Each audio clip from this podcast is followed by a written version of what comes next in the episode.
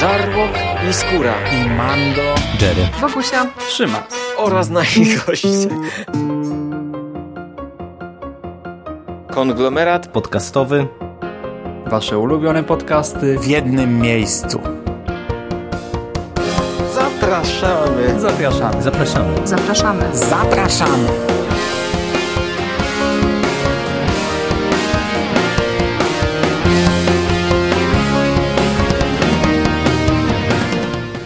Witam w konglomeracie podcastowym, czyli na platformie, która zbiera wszystkie Wasze ulubione podcasty w jednym miejscu. Ja nazywam się Hubert Spandowski, a dzisiaj opowiem Wam o kolejnej książce z cyklu Uniwersum Metro 2033, o książce Surena Kormudiana pod tytułem Dziedzictwo Przodków. E, Na dniach wydawnictwo Insignis e, opublikowało najnowszą pozycję z tego cyklu e, Wędrowiec, którą napisał również ten sam autor. Ja cofam się trochę wstecz o kilka lat wstecz. Dziedzictwo Przodków to jest książka, która już od kilku lat dostępna jest na naszym rynku i powiem Wam na starcie coś takiego gdzieś tak na początku swojej przygody z tym uniwersum, gdy zaczynałem tutaj recenzować książki e, z uniwersum Metro 2033, e, bardzo szybko wziąłem na warsztat e, taką powieść Mruwańcza. I ja ją oceniłem raczej dość chłodno, raczej dość krytycznie. To nie była książka jakoś szalenie dobra, ale powiem wam, że od tamtego czasu a minęło już kilka lat, ja Mruwańcze wspominam bardzo dobrze. Wiele książek, które bezpośrednio po lekturze oceniłem wyżej, e, wywiało mi z pamięci całkowicie. A Mruwańcza to jest taka fajna przygoda, która cały czas mi siedzi w głowie. Taka fajna, głupiutka książeczka z Uniwersum Metro 2033. E, przygodówka, strzelanka, dużo mutantów, dużo potworów, ale wszystko to napisane w taki sposób, znaczy nawet, nawet nie tyle głupiutka, bo tam też są poruszone cięższe tematy, ale wszystko to napisane w tak fajny, lekki, klimatyczny sposób, że mnie to wspomina się doskonale i dziedzictwo przodków, chociaż może nie jest tak głupiutkie, no ale pomysł wyjściowy, który zaraz streszczę, e, no w pigułce do najinteligentniejszych też wydawałoby się nie należy, to jest właśnie e, tego typu powieść.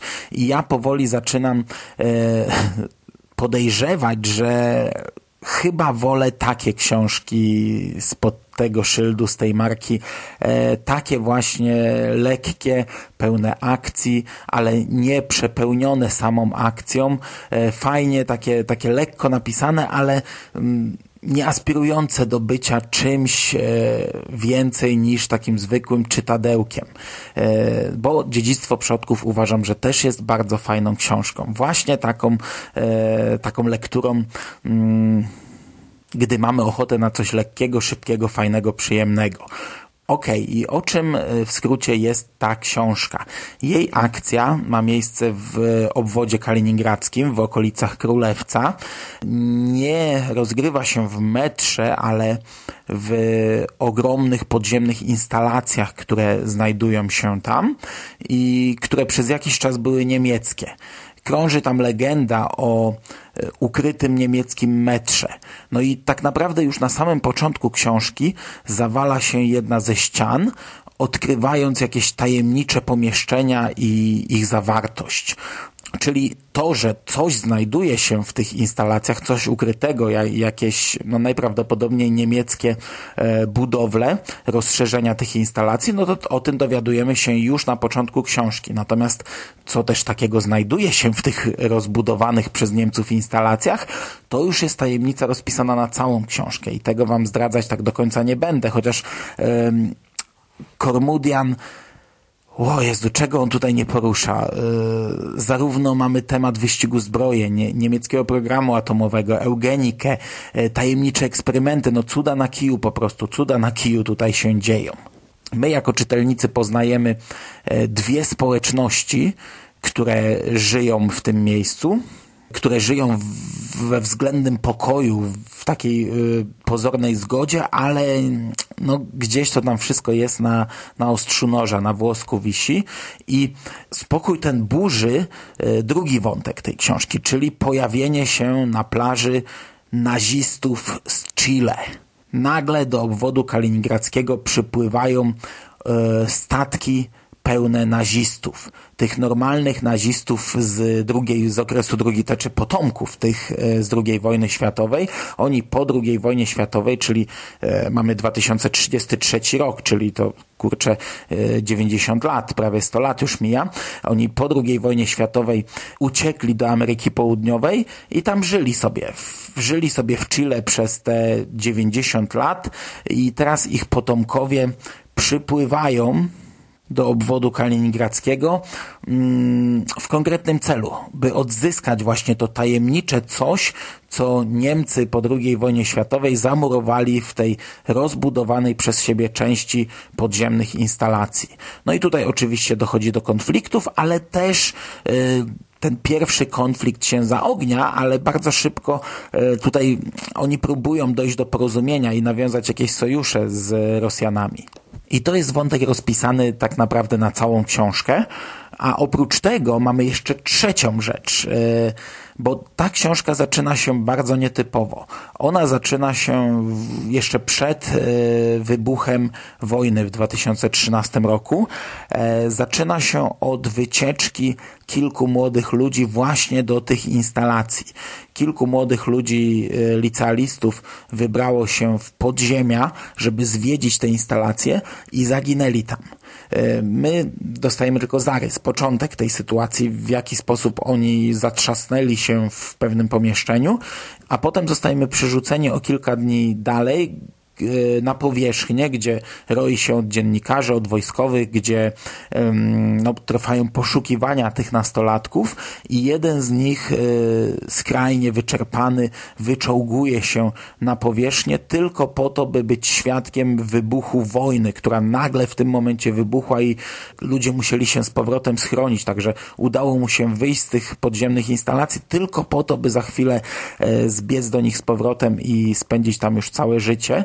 Przy czym ten wątek jest rozpisany również gdzieś tam po kawałku na całą książkę, no bo my po tych 20 latach poznajemy tego bohatera już jako dorosłego człowieka, ale ta tajemnica z przeszłości, to co wydarzyło się w tych instalacjach podczas e, tych kilku dni, gdy ci, ci młodzi ludzie e, zamknęli się tam i zaginęli, no to fragmentami to do nas powraca i gdzieś ta łamigłówka, tutaj gdzieś ta zagadka odkrywa się przed nami, dowiadujemy się, co tak naprawdę się to, tam wydarzyło, przy czym to jest rozpisane tak kawałek po kawałku, gdzieś tam dostajemy strzępki informacji, aby przed samą końcówką no, e, dać tam całkowite rozwiązanie tego wątku. Oprócz tego e, wydaje się, że w, w tych podziemnych instalacjach żyją jakieś dziwne monstra, ale to cały czas jest tylko rzucane tak e, fragmentarycznie. Tutaj gdzieś ktoś widzi jakieś ślady, tu ktoś widzi jakieś odbicie w wodzie, tutaj gdzieś ktoś słyszy jakieś dziwne dźwięki. To wszystko również wyjaśnia się w końcówce.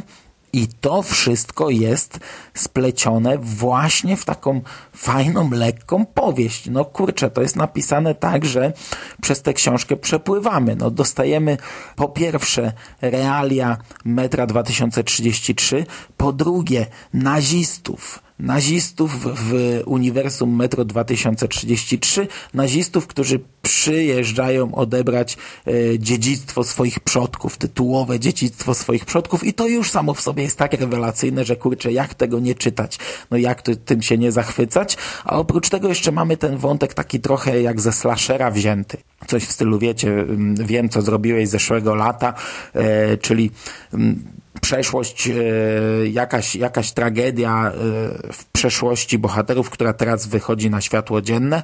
To wszystko jest bardzo dobrze ze sobą poprzeplatane, także czytelnik nie nudzi się ani przez chwilę, a do tego jest to napisane w tak lekki sposób, że to się po prostu czyta przyjemnie. Przy czym no, trzeba zdawać sobie sprawę, że ta książka ona nie jest jakimś tam wybitnym dziełem. Nie?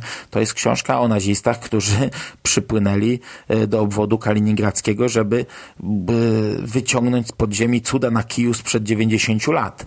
Do tego no, minusem moim zdaniem książki jest e, jej finał, bo w finale dostajemy już e, tak przesadzone i przegięte akcje, coś za czym ja aż tak nie przepadam w, e, w tej serii.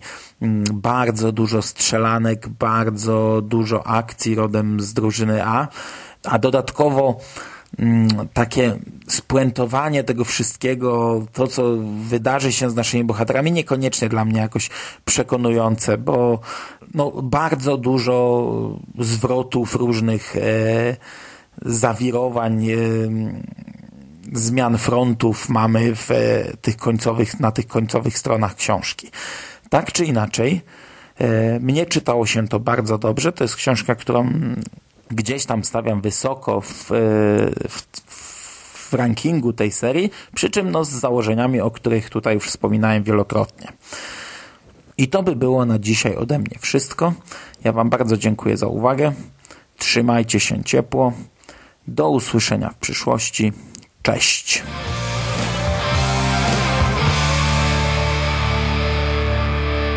You finished? That's it, man. It's game over, man. It's game over. What the fuck are we gonna do now? What are we gonna do? It's over. Nothing is over! Nothing! You just don't turn it off!